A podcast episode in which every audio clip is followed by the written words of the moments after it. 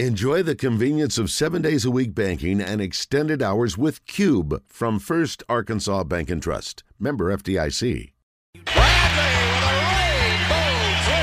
Pat Bradley in the zone is brought to you by River City Flooring. Bradley off the screen for three. Is he going to miss?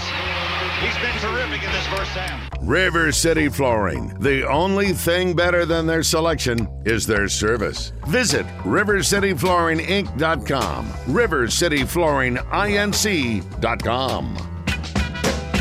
Yeah, jump around, grab a rebound, and pump the sound. Big Ron, big man's in town. Let's bring him in. PB, what's up? How are you? What? What's going on? What is going on? Oh man, Fellas. just loaded today. We're at, we're out at Chenal Country Club for the Bolo Bash. I know you know all about Ooh. Bolo Bash and how big it is for Baptist Health, a big golf tournament. But doing the show out here today, and I mean it has been just one. And then we lucked into getting Greg Sankey on at uh, eleven fifteen. Uh, he's flying into Little Rock today to speak to the Little Rock Rotary Club, and so we got a late edition and got him on the show. And Trey Knox. I mean it has just been one right after the other today. And I want to thank you for uh, moving your time around so that we could get the commissioner on. Oh, buddy, no problem. So he is speaking uh, at the Rotary Club, not the Touchdown Club. Yes. No, the Rotary Club. Touchdown Club was yesterday. Right. We had Yurachek yesterday and uh, Sankey today in town. How about that? Little Rock Well, rolling. that's good. Well, it's good to, to be able to get the old commish coming through town. So that'd be good. What uh, He's got a lot. a lot going on, doesn't he? Oh my goodness! I mean, he he was he just started kind of listing some of the things, and you think about it. I mean, we started with the college football playoff, and then with expansion in the SEC with Texas and OU coming. But with them coming, that means you got to mm-hmm. change your schedule up, and that's something they're still working on. And he, he was saying, you know, people want and they need to. You know, it's like Yurachek told us, he's not scheduling any future games right now. They're they're just sitting pat until they know what they have on what the schedule's going to look like. You can't go out and schedule future non-conference games when you don't know how many non-conference games you're going to have. And so there is a, you know, Sankey knows on one hand they need to get this figured out, but on the other hand, you know, he he knows he needs to be patient, and the, the because the landscape of college football is ever changing, and so you don't want to do something that you may have to just go back and fix later anyway. So it is. Uh, he he's got a lot on his plate I wa- to answer your question.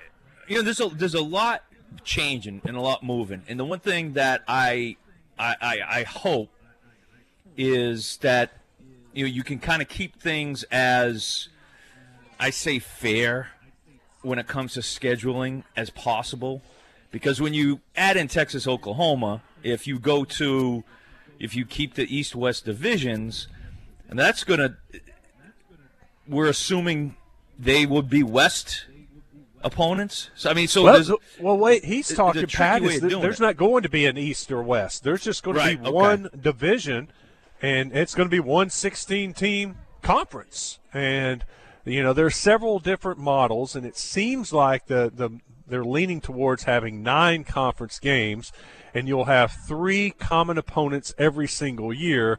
And then the rest of the teams will rotate on and off your schedule, and so that the longest you'll go without playing a team would be four years. So that's Right. kind of where they're leaning right now. I, I mean, that's something that I've said for many, many years is is the idea of that you don't really need East West. I get it that it's it's uh, cyclical. There were times where the East was so strong and then the West was strong, uh, but I, I do look at it as it not having to be a necessity. Uh, there's many, many ways to do it, and yes, I think as long as you can kind of. I know people talk about rivalries.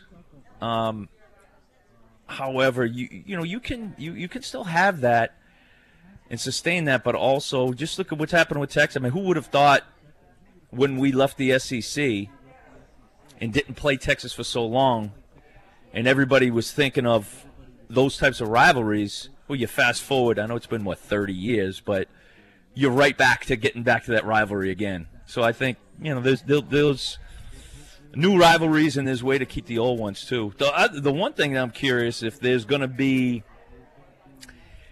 when it comes to non-conference games, will there be some sort of um, a guideline or a rule put in place for who you can and can't schedule? I know Nick Saban's talked about not scheduling some of these games where the score is 60 to 0 and things like that. Um, and I wonder if maybe there's going to be a, a, a, relationship in the future with another conference, kind of like how the basketball does the Big 12, SEC. Sort of maybe the you know moving forward, it's like okay, we've got a league schedule, and you we we've got this relationship with the Pac-12 or whoever it is.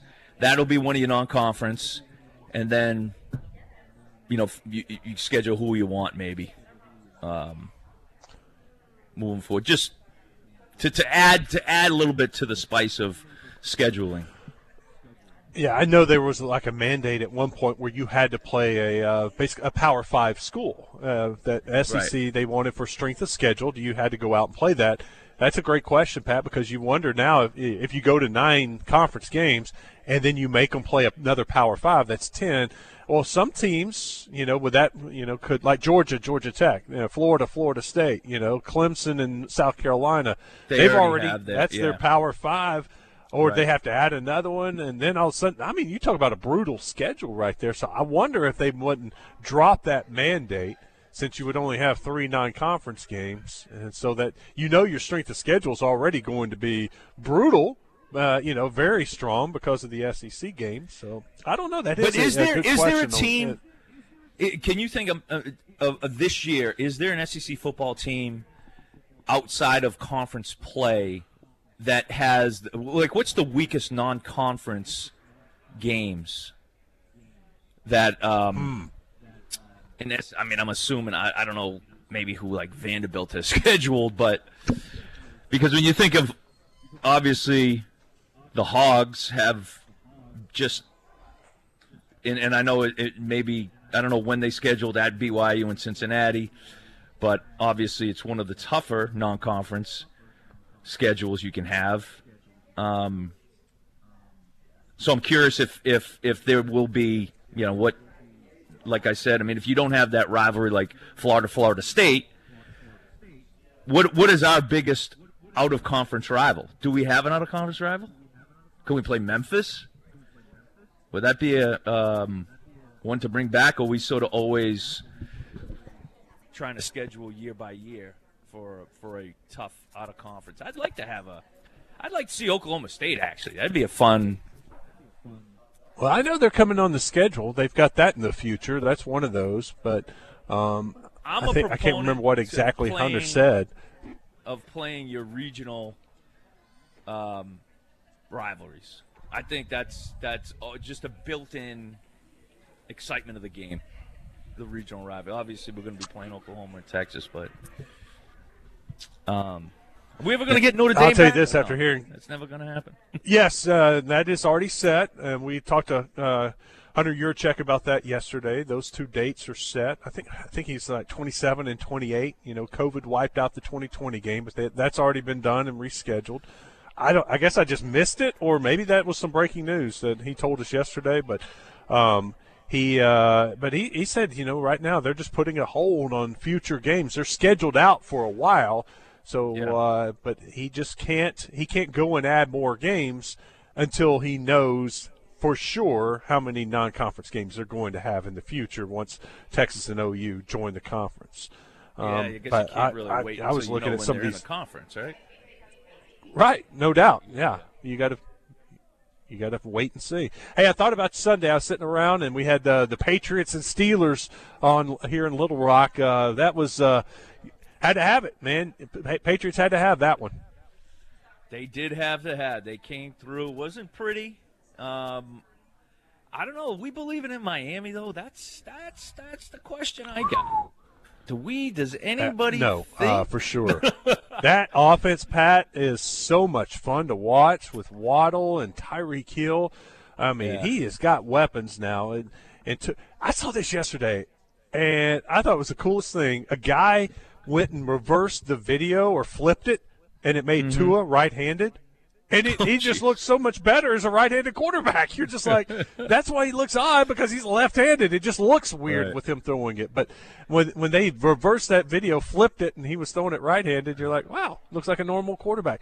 Now I, I'm buying Miami. I think they have Yeah. a, an explosive offense, and their defense is uh, is pretty pretty good. I know. Uh, Lamar Jackson exposed them on uh, on Sunday, but I, I think they the Dolphins have a chance. I think they are a playoff team.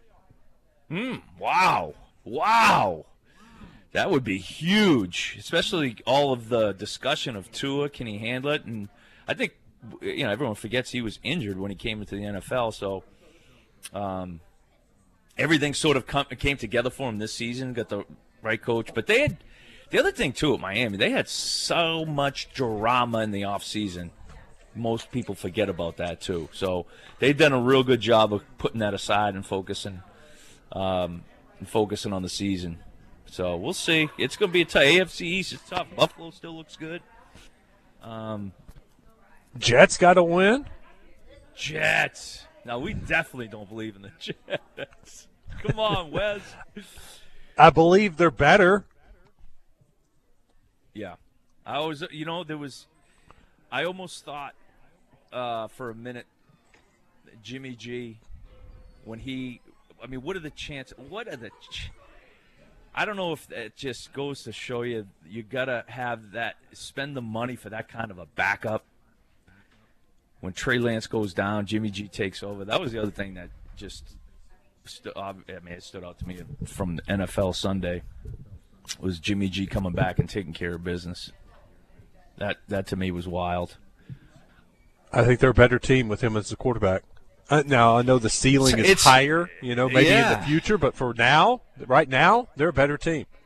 And that's the crazy thing is like he'll play the rest of this season, and they probably they're still going to try to trade him. Or is his contract? Was he on a one year deal? I'm not sure if he's going to, but he's probably not going to be in a 49ers uniform next year.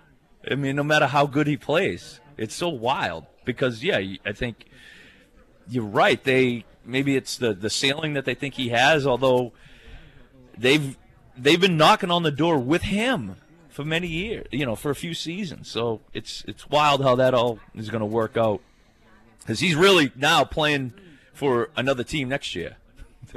Oh yeah, no, he's playing for a a new contract and to attract somebody else. You're, you're exactly right. No, that's it. That's it. Wild. Hey, All right, Pat. Pat, we'll let you go. Yo. Oh, what do you got, All right, Chris? Um, I wanted to ask if you were for or against the uh, straight to high school rule in the NBA, since that's likely to be changing here in the near future.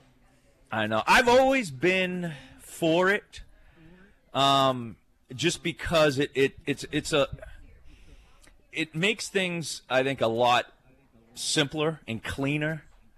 Um, selfishly, I've been for it so that we have the ability to watch Anthony Edwards play against that kind of a talent. We get a chance to see him play in a college game against guys his age.